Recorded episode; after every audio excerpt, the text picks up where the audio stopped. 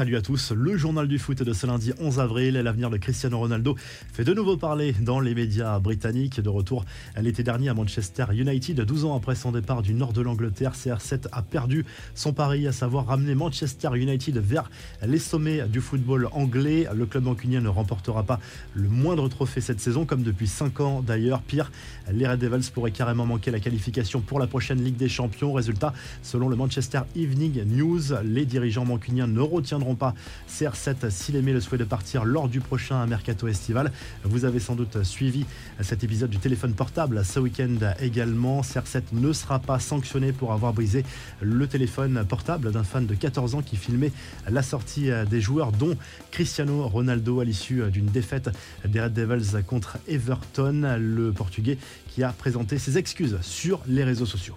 Le grand ménage est lancé au PSG depuis l'élimination face au Real Madrid en Ligue des Champions. Le club parisien travaille d'arrache-pied sur le prochain mercato. Selon l'équipe, la priorité absolue reste la prolongation de Kylian Mbappé, bien sûr. Suivront ensuite celle de Marco Verratti, Marquinhos et Presnel Kimpembe si tout va bien.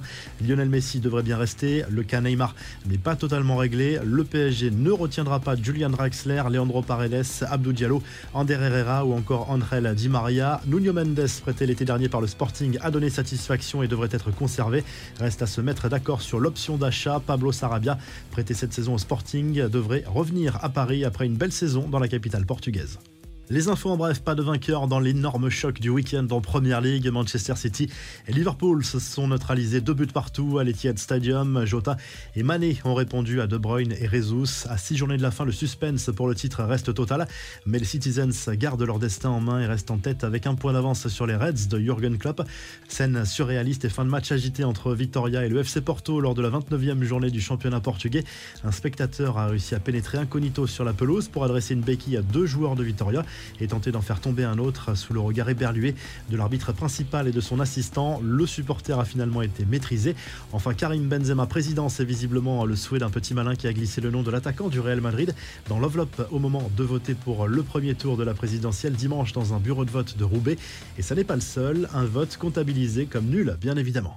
La revue de presse, le journal de l'équipe revient sur cette victoire 2 à 0 de l'Olympique de Marseille contre Montpellier en clôture de la 38e journée de Ligue 1. Le club olympien qui a même fait tourner en vue du match de Conférence League jeudi soir sur la pelouse du PAOK Salonique. Record de but sur cette journée avec 38 réalisations en Ligue 1. En Espagne, le Mondo Deportivo revient sur cette victoire sur le fil arrachée par le Barça sur la pelouse de Levante. 3 buts à 2 grâce à un but dans le temps additionnel de Luc De Jong. Le Barça qui reste deuxième de cette Liga devant l'UFC Séville. Et puis en Italie, le Corriere dello Sport revient sur tous les résultats de cette 32e journée de Serie A, notamment ce match nul du Milan AC, le leader 0-0 sur la pelouse d'un solide Torino. Le Napoli a perdu une belle occasion de prendre la tête en s'inclinant sur sa pelouse contre la Fiorentina.